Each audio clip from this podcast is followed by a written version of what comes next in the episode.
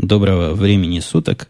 двадцать пятое мая две тысячи седьмого года, около семи часов по среднеамериканскому времени, сто двадцать шестой выпуск подкаста от Тумпутуна.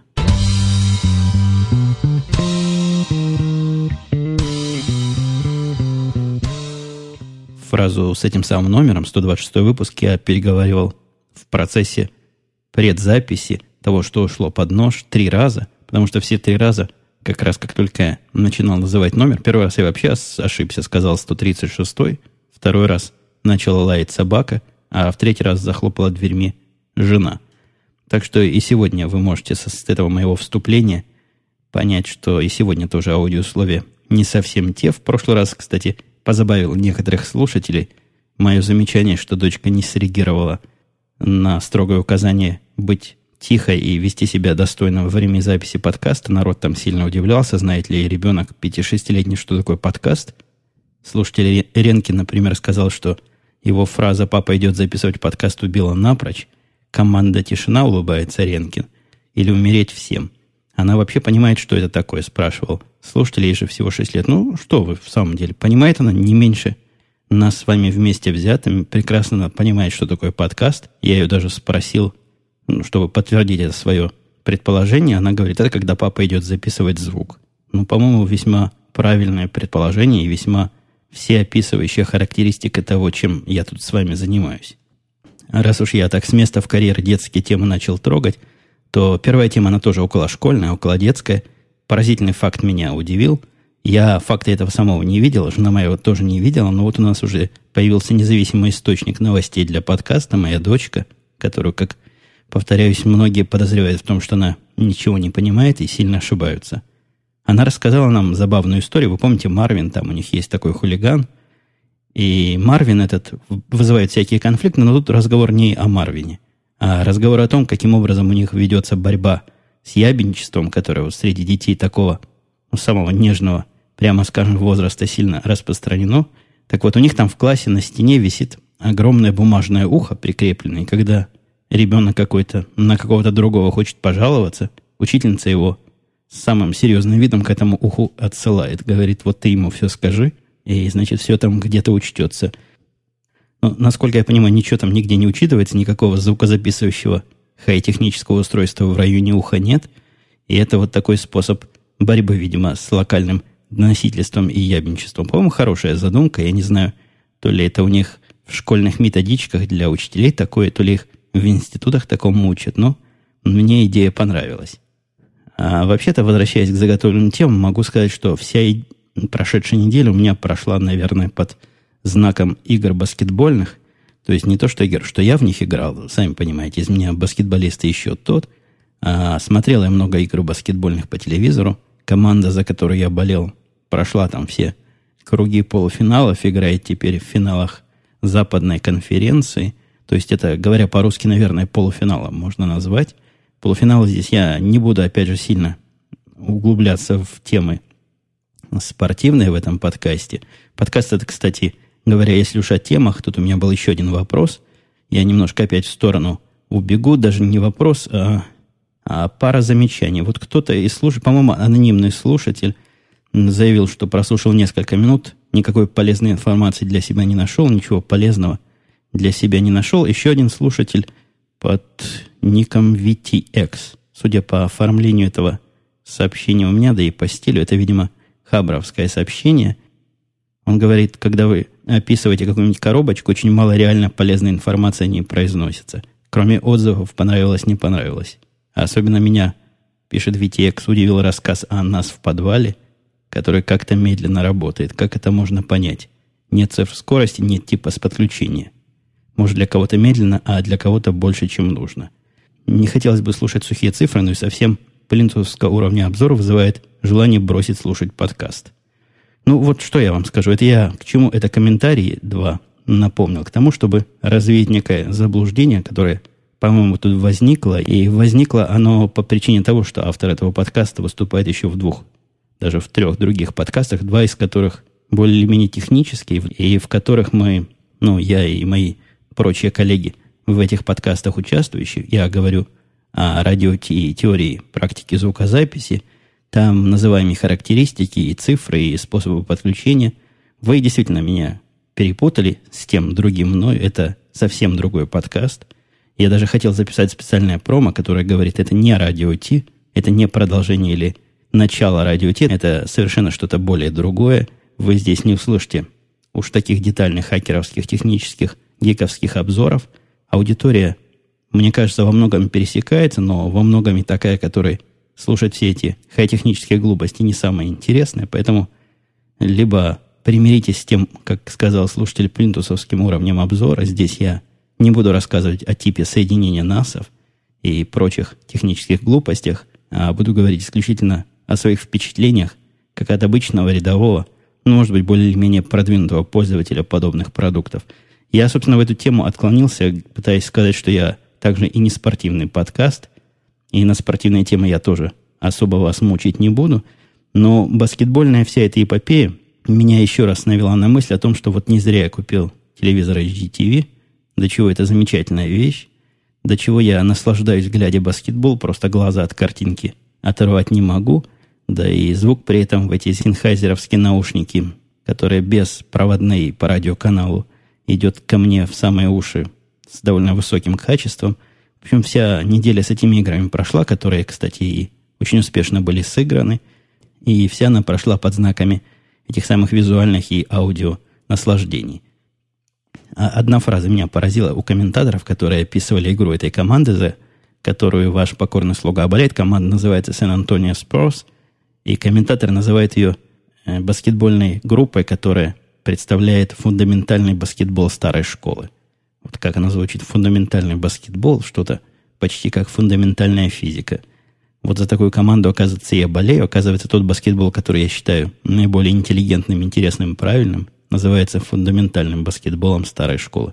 Это для меня было некое удивление. Мне оказалось, что это просто правильный и хороший баскетбол. Продолжая о правильных вещах и даже странноватых вещах, у нас тут случилось такое ЧП локального масштаба, да я кинулся уже в рабочую тему. Теперь эта новость уже не новость. Я довольно давно знал это. Это для меня тоже, честно говоря, не новость. Это информация. Но вот сообщить вам могу сегодня. Дело в том, что начальник наш ТЭЦ, с которым я проработал, дай бог памяти, с две тысячи второго года, решил закончить свою карьеру в нашей корпорации, уйти и завести свой новый частный бизнес, о чем он и сообщил. По договору он обязан был проработать год после продажи фирмы. А теперь у него появилась юридическая возможность, ну и, видимо, всякая другая возможность уйти в сторону. Я вполне понимаю его решение. И мне кажется, действительно, он не командный человек, то есть не человек такой огромной пятидесятитысячной команды, который может крутить гайку номер двадцать девять и постоянно ездить на эти бестолковые совещания. Все, все вот эти проблемы, о которых я рассказываю иногда со злостью, иногда с юмором, его доводили до полного бешенства, до совершенно белого коленя. И, насколько я понимаю, он не привык работать в больших организациях и с трудом себе представляет, как можно пробить какой-то проект вот в такой тяжелой обстановке, в тяжелой в смысле бюрократии обстановке. Хотя я полон в этом смысле оптимизма, я вижу, как проекты пробиваются и вижу, как они проходятся. Но, тем не менее, Тед нас покинул. Покинул пока формально, фактически он будет крутиться вокруг довольно долго еще. Его взяли на роль, на должность консультанта. Я не думаю, что наши отношения с ним как-то это поменяет. У нас с ним в последние, наверное, годы не были уж отношения такие подчиненный начальник. Ну, я думаю, и дальше продолжим работать вместе в те дни, когда он будет появляться, приходить, если у нас действительно будут останутся еще какие области для работы. Вместо же Теда нам прислали нового босса, такого заезжего варяга, который базируется территориально в Нью-Йорке. И как бы это ни казалось удивительным, так и будет удаленным начальником. Но, в общем, для нашей фирмы это не такое уж удивление удивительное, потому что большинство работников у нас удаленно, и вот теперь совершенно к этому делу концептуально подключается удаленный начальник. Я, я, конечно, смеюсь, это странная ситуация, когда начальника фактически и физически не присутствует. Но для того, чтобы свое присутствие обозначить, он появился, приехал поговорить с нами со всеми, когда это официальное заявление о уходе нашего Теда было сделано. И я с ним работал раньше по другим проектам, то есть он не вот так внезапно появился. Это был один из тех немногих буквально по пальцам одной руки можно посчитать, даже три пальца можно оторвать, по оставшимся двум посчитать тех удачных управителей проектов, это я так проджект-менеджеров пытаюсь перевести, который с нами работал, он был самый эффективный из них. И я не знаю, то ли поэтому, то ли по какой-то другой причине ему нас поручили. Мне кажется, не совсем он себе отдает отчет, какой он ярмо себе взвалил на шею, как это сложно всеми нашими задачами управлять и все наши интересы пробивать. Но, насколько мне показалось, он нашими интересами собирается заниматься, а вот задачи он пытается оставить на тех, кто в этих задачах понимает. Мой прошлый, уже можно сказать, начальник, Тед, он тоже не особо в технику лез, но иногда его пробивало поговорить о чем-то техническом. Этот же совершенно очевидно и явно отклоняет всякие попытки кого бы то ни было. Я таких попыток и делать не пытался, но были другие наши специалисты, которые пытались. Так он эти попытки отклоняет и посылает их разговаривать со своим техническим руководством, не пытается выходить на уровни решения технических задач, что, мне кажется, правильно, достойно всякой похвалы и всякого подражания. Но, с другой стороны, он понимает в технике, я вам скажу, не меньше, чем наш Тед, и даже мне показалось в некоторых беседах, судя, опять же, по вопросам, я его резюме не видел, я его дипломов не читал.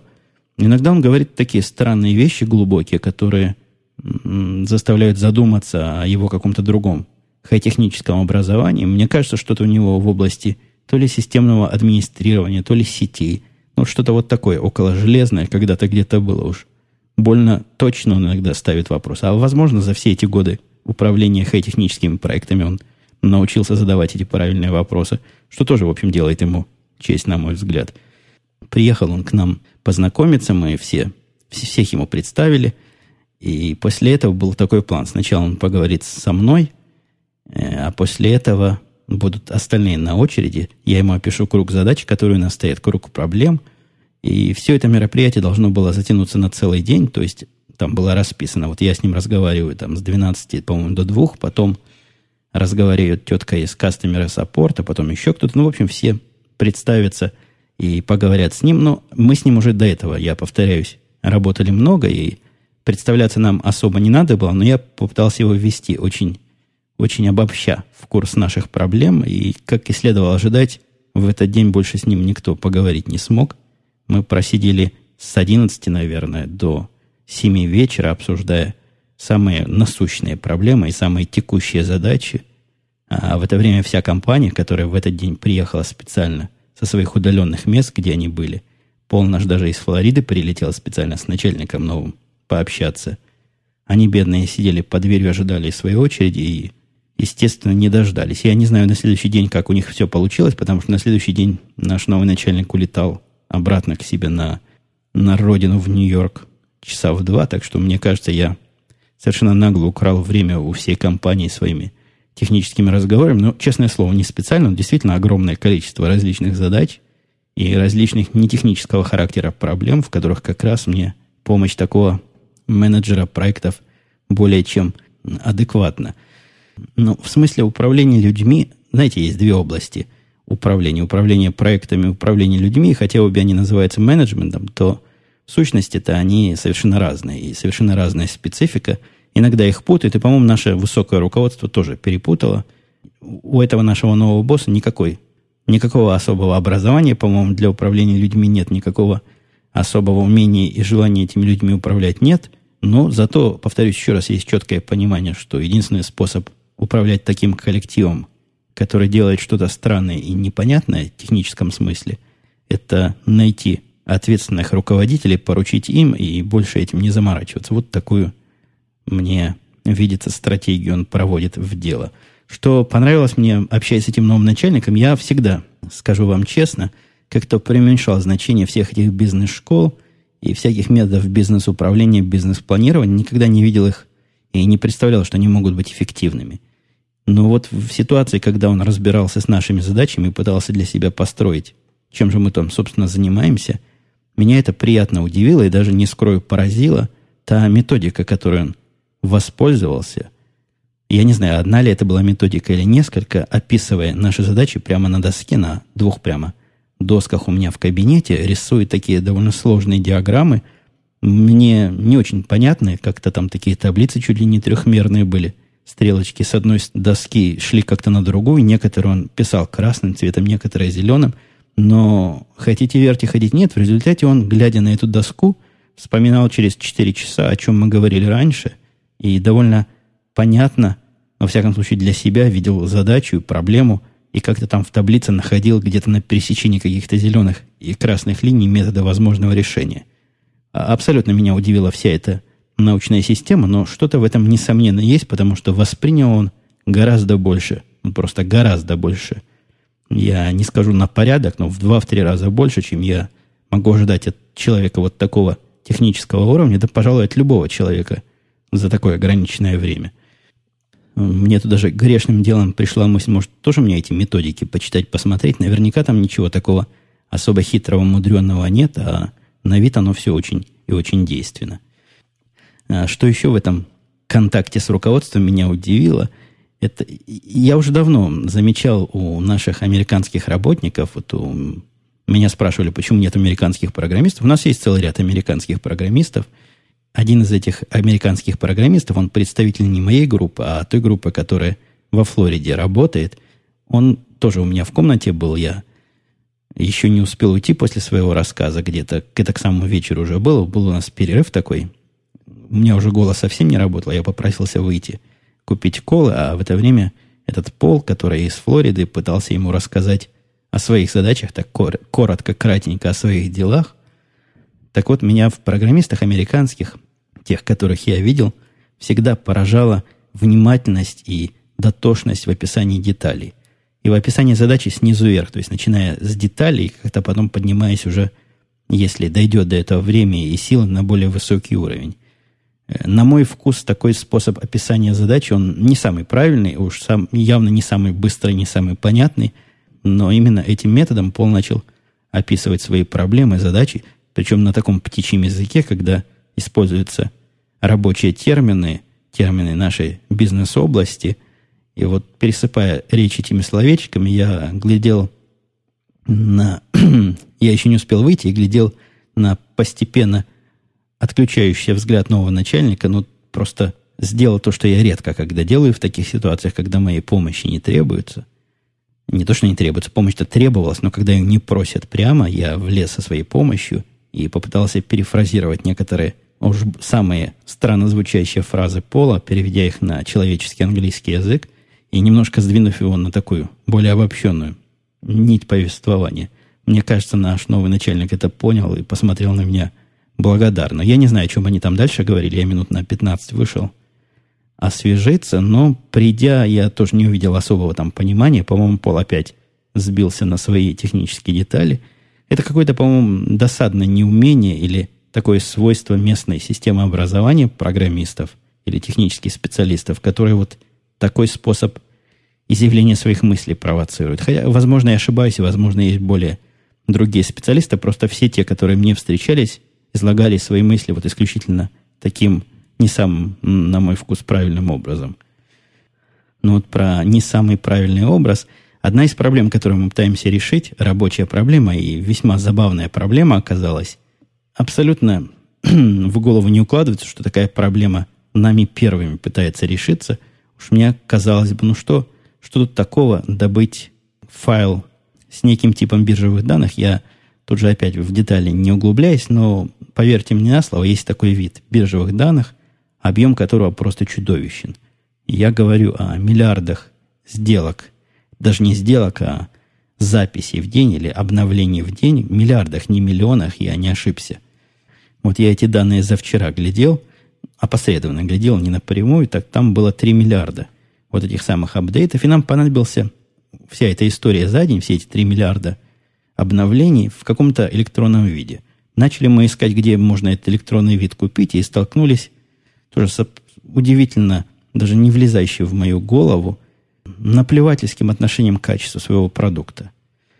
Мы нашли три компании. Первая компания предоставила нам файл, я его довольно долго, я, один из моих работников, исследовал разные выборки из этого файла и с удивлением обнаружил, что файл какой-то странный. Данные могут время от времени пропадать, время от времени какие-то мусорные. Вы представляете, цена сделки отрицательная. Это что означает вообще? Такое и в голову не укладывается. Или количество, допустим, проданных бумаг меньше нуля или там больше миллиарда. Абсолютно мусорные данные встречаются, хотя, конечно, глядя на это количество, там три миллиарда нормальных записей и сто тысяч плохих. Но, возможно, для кого-то это ерунда, в процентах действительно мало. Для нас это логика двоичная. Либо файл абсолютно точен, либо он нам не подходит. Мы с ними связались, они довольно быстро ответили, да, говорят, действительно, у нас есть проблема, мы о ней знаем. Знают они об этой проблеме в течение, заметьте, последних шести месяцев. И в течение этих самых последних шести месяцев они пытаются ее решить, видимо, не очень активно. Но они в курсе, что данные чуть-чуть неправильные. И их, похоже, это абсолютно не волнует, хотя это компания, основной бизнес которой продавать подобные данные таким вот заказчикам, как мы. Меня их уровень ответственности и уровень технической подготовки, ну что это за такое? Шесть месяцев они ищут, откуда мусор в их данных появляется. Уму непостижимо. Меня он поразил, конечно, всячески. Я решил с ними не работать. Нашел другую компанию, такую хорошую, близкую к New York Stock Exchange в каком-то смысле. Эти данные, которые я говорю, это данные с New York Stock Exchange по большому гамбургскому счету. Те очень обрадовались, такие гиковского характера компании, но честно нам признали, что мы первые заказчики, которые этого захотели. И они довольно долго не могли сложить цену продукту. В конце концов, сложили цену, около двух тысяч долларов в месяц назначили. Судя по всему, назначили, плюя в потолок и рассматривая там получившиеся узоры. Ну, цена нормальная, не такая уж и большая цена за, за эти данные. Но что поразило, они попробовали этот файл создать, и создавался он с пяти часов вечера до двух часов утра. То есть это я даже сходу не скажу, сколько, много часов, семь, наверное, девять. После этого, то есть два часа, представьте, у них в два часа утра эти данные готовы. Размер этого набора данных, этого файла, около пятьдесят гигабайт, это файл сжатый уже. Представляете, какое количество времени возьмет у меня этот файл загрузить к себе, если я начну его в два часа утра или ночью загружать. А самое главное, как долго я его буду потом распаковывать. Ум за разум у меня заходит, как с такими огромными объемами работать и что с ними делать, хотя там есть какие-то идеи. Мы сейчас с ними работаем, чтобы они в процессе дня нам делали маленькие файлы, мы их все время вытаскивали, все время распаковывали. Но процесс очень сложный. Работать с тремя миллиардами апдейтов, с тремя миллиардами этих самых обновлений, доложу вам, задача далеко не тривиальная, и мы все еще ищем какие-то другие пути, но я говорю тут о странном. Странным мне во всей этой истории показался какой-то любительский уровень представления продуктов. Первая компания вообще на данных, на качество своего продукта, похоже, плюется в высокой колокольни. Второе, это интересно, как какой-то технологический челлендж. А про третью, про третью вообще рассказывать не хочу, потому что сразу настроение испортится. Была там у нас еще и третья. Немножко тут тоже в биржевую тему. Слушатель «Красный еж» говорит, утром прослушал подкаст, вечером нашел вот эту ссылку и задумался, не результат ли это влияния Умпутуна. Ссылка там, вы же не видите то, что я читаю, а, возможно, вы этого комментария раньше тоже не читали. Ссылка на то, что New York Stock Exchange переходит с какой-то одной системы, с мейнфреймов на эйч пи сервера и на Linux. Так вот, Красный Ёж задумался о том, что не влияние ли это меня. Во всяком случае, пишет он сервера эйч пи, а это я от себя скажу, сервера эйч пи я всегда и много хвалю, неизвестная система Linux. После ваших подкастов это все наводит на определенные размышления. Там дальше в комментарии на этот комментарий развернулась не очень большая, по-моему, на три сообщения, микродискуссия по поводу, правит ли Умпутун миром и вращает ли он землю своими локтями. Я не могу прямо уж на этот вопрос ответить. Я имею в виду не вопрос, управляю ли я миром, на это да, я могу ответить прямо. И очевидно, нет, не управляю. Но вот было ли мое влияние или нет, пожалуй, этот вопрос останется за кадром, но поверьте мне, ответ на него не так уж и очевиден, как это показалось тем, кто надсмеивался над Красным Ежом. Слушатель Азор пишет: уважаемый Евгений, зачем вам еще один микрофон, если не секрет? Качество подкастов и так отличное. Спасибо, Азор. Может быть, деньги, заработанные на подкастинге, как вы говорите, уже около триста долларов, лучше будет тратить, к примеру, на благотворительность. Мне кажется, многие бы даже стали на это дело выделять больше средств, и людям добро будет. Ну, что я могу сказать? Начнем по пунктам. Во-первых, зачем еще один микрофон? Я как-то говорил, и даже говорил более чем один раз, или более и равно чем один раз. Микрофон мне нужен гостевой, второй, подходящий этому основному, в который я говорю, потому что есть определенные проблемы с гостевым микрофоном, они довольно специфического звукозаписывающего характера, но, тем не менее, они имеют место быть. Проблемы не кричащие, и поэтому покупка это не такая уж срочная. Что же касается благотворительности, возможно, идея эта хорошая, но мне кажется, опять же, с моей личной колокольни, устраивать такую благотворительность второго порядка, то есть, когда я собираю деньги на одно, как бы пожертвование на подкастинг, а потом посылаю их в благотворительность, путь немножко странный. То есть, вот те люди, которые посылают мне деньги, ну, я что, добрее их и милосерднее их всех вместе взятых, они так бы точно могли бы прислать эти деньги на любую благотворительность, которую сочли бы нужной. Так что, мне кажется, такое делегирование их полномочий не очень уместно было бы. Это один. А то, что два, возникла у меня идея, это уже не в ответ на вопрос, а просто темой этой самой навеяна, идея некой около благотворительной акции. В детали в особо я вдаваться пока не могу. У меня начался разговор с компанией Rode. Компания Rode – это компания, которая производит очень достойные микрофоны для подкастеров. Собственно, я предложил от их имени разыграть какое-то количество микрофонов, ю эс би-микрофонов Rode Podcaster, которые мы и с Бобуком хвалили, и я у себя в подкасте в специальном по звуку хвалил. И я, в общем, конечно, с наглой мордой предложил им прислать не десять микрофонов, которые я каким-то образом раздам наиболее подходящим коллегам-подкастерам.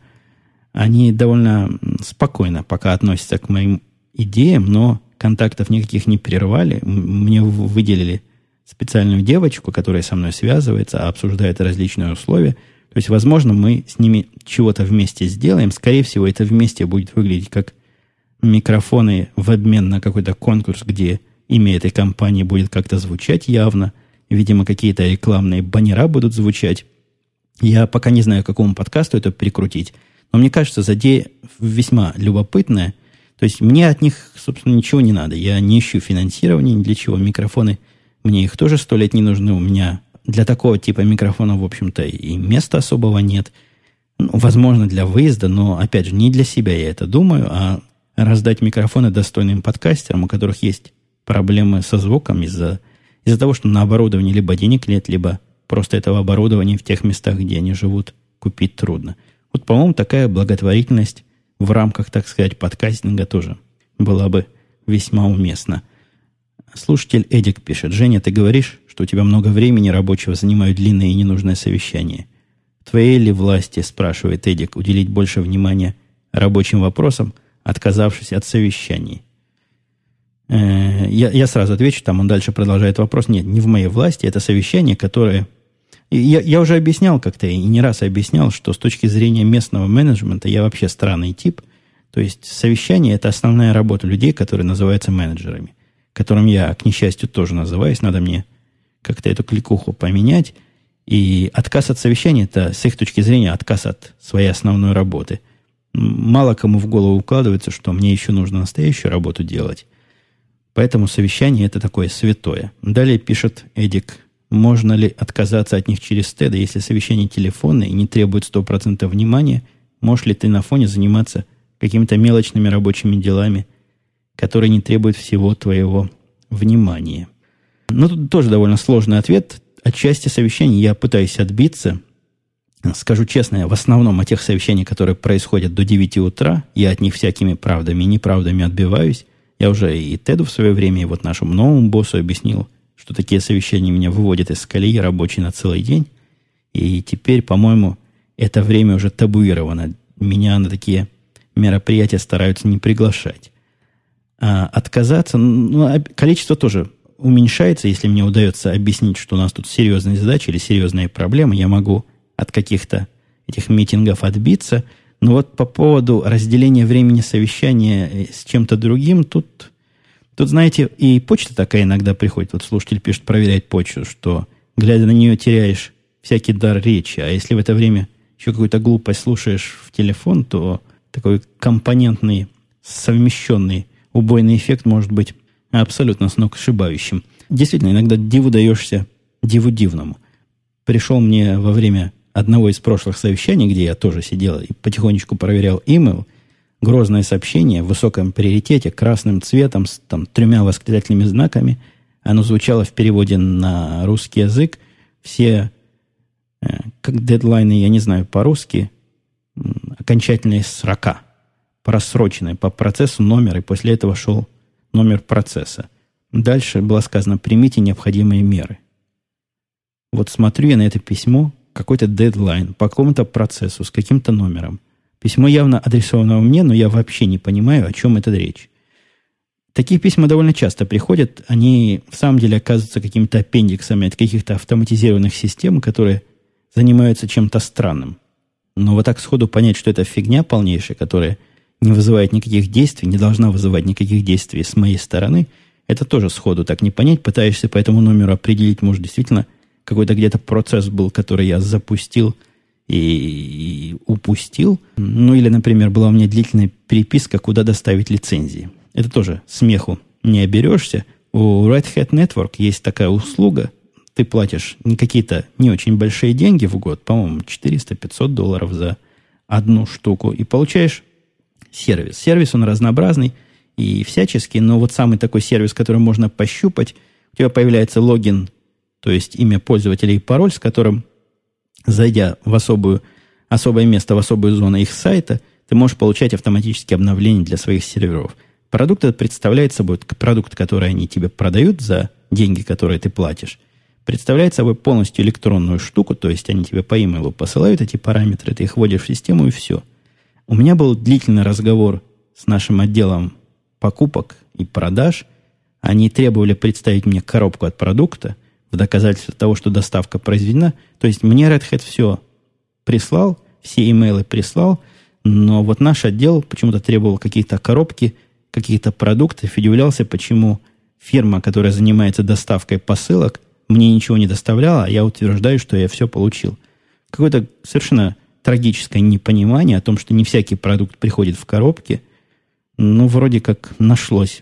Нашлась там какая-то светлая голова, какая-то молодая девочка появилась, сказала, да-да, она уже с такой странной формой продаж, ну, с их точки зрения странной, сталкивалась раньше, и никакой коробки нам не стоит ожидать. Похоже, они от меня отстали, уже давно не просили, наверное, дня два эту коробку от лицензий. Слушатель, вау, какой у него странная ника. Др Хайпер Калич, говорит, наверное, доктор, др. Так вот, доктор говорит, сразу в начале прослушивания пришла в голову, по-моему, то есть по мнению дыр, очевидная отличная идея. Я прекрасно понимаю, пишет он, что ты хочешь, чтобы качество твоих подкастов было максимально хорошим, но качественный подкаст – это, по-моему, не только то, что записано в тишине и без помех. Твое оборудование ведь может качественно передавать не только твой голос. Так вот, я хочу тебе предложить провести прекрасный эксперимент. Переехать, например, в какой-то парк, сесть на полянку и записать очередной подкаст. И пусть вокруг будет шум листвы, на деревьях от ветра пускай поют птицы. Ах, какой романтикой завеяло. Это будет естественная обстановка, пишет слушатель, ничуть, я думаю, не будет считаться шумом и станет очень приятным фоном. Ну, все это не совсем так. И не совсем так просто, как кажется, даже если бы я каким-то образом смог бы свою студию, а вы, видимо, себе слабо представляете, как эта студия выглядит, это стойка из четырех приборов, каждый из которых весит прилично и совершенно не переездной, требует стационарной установки, заземления, хорошего питания, они у меня все к ю пи эс подключены.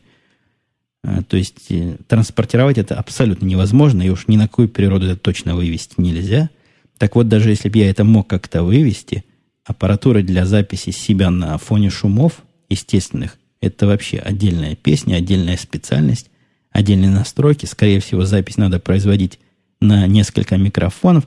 Ну и кроме того, так, положа руку на сердце, если я пущу в бэкграунде одну из записей, которых можно повсеместно найти, птичек с шелестением листвы, вы в жизни не отличите, сам ли я это записывал или выезжал специально для этого на природу. Так что я, я, я делал такой эксперимент в прошлом и записывал, там у меня и лягушки квакали, и волки выли. Было довольно забавно, но продолжать особ... такого рода эксперименты я особой уж такой необходимости не вижу. А вот Илья Денисов пишет, а что? Говорит он. Это красивое решение называть легкую картавость французским акцентом. Наверняка американцы политкорректность так проявляют. Это знаете к чему? Это к тому, что в прошлый раз я как-то обмолвился, что мой акцент называют французским. А кроме того, я еще в прошлый раз обмолвился, что от слушателя бывает три пользы. Я уж не помню, какие я там три пользы перечислял, но совершенно очевидно, одну пользу я упустил. Польза, которая навеяна этим сообщением, но от кого, как не от слушателя, узнаешь про себя что-то новое. Я в жизни не представлял, что у меня какая-то есть легкая картавость, а особенно французская картавость. Мне кажется, это информация, мягко говоря, не соответствующая действительности. Никакой такой картавости я у себя не наблюдаю. И никто из моих... Я специально проводил опросы знакомых. Те знакомые, которые могут картавость определить в разговоре, утверждают, что нет, ничего подобного, это раз. Во-вторых, возможно, слушатель Илья Денисов считает картавостью некое смягчение буквы «р». «Р». Видите, я как говорю «р», как тигр могу рычать. Так вот, это смягчение буквы «р» или «р», которое у меня есть, оно связано с массой всяких параметров. Во-первых, некой методикой говорения в микрофон, это раз. Во-вторых, тем, что в течение многих лет, больше чем, наверное, лет пятнадцати, я живу в странах, где, где буква «р» не такая твердая, как в русском языке, но, тем не менее, мне не кажется, что уж картавость появилась, хотя французская картавость, по-моему, это даже как-то в каком-то смысле игриво. А вот слушатель, кто это был? А, это Витекс, которого я уже упоминал сегодня. Он телевизионную тему поднимает. Как я понял, пишет он из прошлых подкастов, в США не так уж популярны домашние кинотеатры. А где я такое говорил? А, вот дальше объясняет слушатель свой вывод. Я объяснение не очень понимаю. Возможно, вы его поймете лучше, так как вы перечисляете различные коробочки для просмотра, хранения и передачи видео.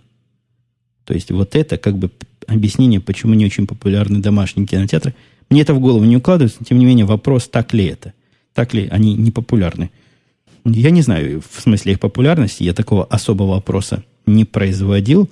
То есть под домашним кинотеатром, я, насколько я понимаю, это система, где кроме телевизора достойного есть еще достойный звук. Я себе, во всяком случае, это так понимаю. Ну, судя по тому, что продается в магазинах, таких наборов полно, наборы с установкой, разной ценовой и всяческой разной другой категории. Видимо, кто-то их покупает. Я такого пока не покупал, потому что... Да даже не знаю почему. Как-то не покупал, и все, еще руки до этого дела не дошли. Из моих знакомых я знаю двоих, у которых такое точно есть. Но, опять же, повторю, народ тут не очень хвастливый. Сами по себе они мне не рассказывали, до чего замечательно их домашние кинотеатры такие работают. Но вот вся эта тема домашних кинотеатров меня опять навела на тему кино и фильмов. Я посмотрел из тех фильмов, что мне слушатель широкодушный прислал. Совершенно замечательный, на мой взгляд, фильм. Называется «Тупой жирный заяц».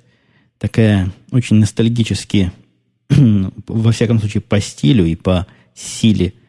Называется комедия, но скорее это какая-то трагикомедия. Не буду никоим образом вам рассказывать ее, но всячески рекомендую, посмотрите. Не самая веселая комедия, хотя в процессе иногда смеешься, как перепуганный, но что-то, что-то несомненно в этом фильме есть, и есть немало. Мне, мне он хорошо лег на душу, и жена моя тоже с удовольствием со мной его посмотрела. Последний вопрос из длинного письма слушателя Дениса из Канады. Он спрашивает, зачем, зачем нужен Slingbox мне? Какое будет реальное применение? Смотреть телевизор на работе или в машине? Да, вот прямо слушатель, сам спрашиваем, сам отвечаем. Именно так. Смотреть телевизор на работе, в машине и во дворе. Не проще ли, пишет Денис, записывать это на ди ви ди? Ну, куда же проще? У нас, видимо, разные понятия о простом. Записывать на ди ви ди – это целый процесс. Это вставлять ди ви ди, что-то нажимать, вынимать ди ви ди, дождаться, пока он запишется. А чего уж проще посмотреть телевизор, просто запустив программку. Мне кажется, простоту этих двух решений даже и, и сравнивать как-то странно. Так что уж точно не проще. Дальше он спрашивает, стоит ли у тебя вопрос субтитров, или ты их принципиально отключаешь. Хорошо, вопрос поставлен. Нет, я их принципиально не отключаю, я их принципиально не включаю. И я знаю, что включение субтитров – это хороший способ, ну, во-первых, смотреть фильмы на иностранных языках, которые здесь очень мало идут, и как-то такая проблема особо не стоит, иностранных, не английских.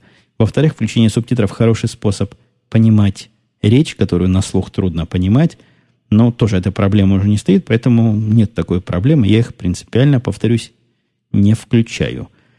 Ну вот, пожалуй, такой выпуск сегодняшний наш к завершению подплывает, подползает. Не могу не заметить, что во многом он был вызван вашими вопросами, но Будем считать его таким немножко ориентированным на вопросы и ответы. Следующий наш выпуск состоится на следующей неделе. Я надеюсь, вовремя, потому что следующая неделя обещает быть короткой. В понедельник тут праздник, нерабочий день. Сегодня тоже частично рабочий день. Биржа перестала работать, закрылась, то есть, говоря по-русски, в три часа по нашему центральному времени. И у нас тоже, соответственно, день закончился рано. Вот я смог довольно рано записать подкаст и, видимо, довольно рано его обработаю. Но, опять же, в следующей неделе среда, четверг, в худшем случае пятница, наши стандартные дни. Мы, несомненно, услышимся. А на этом все. Пока.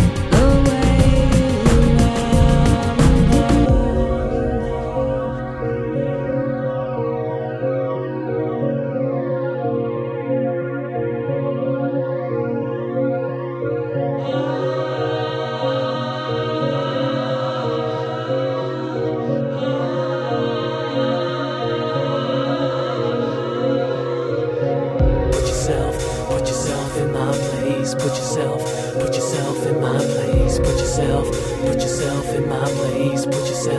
put yourself in my place.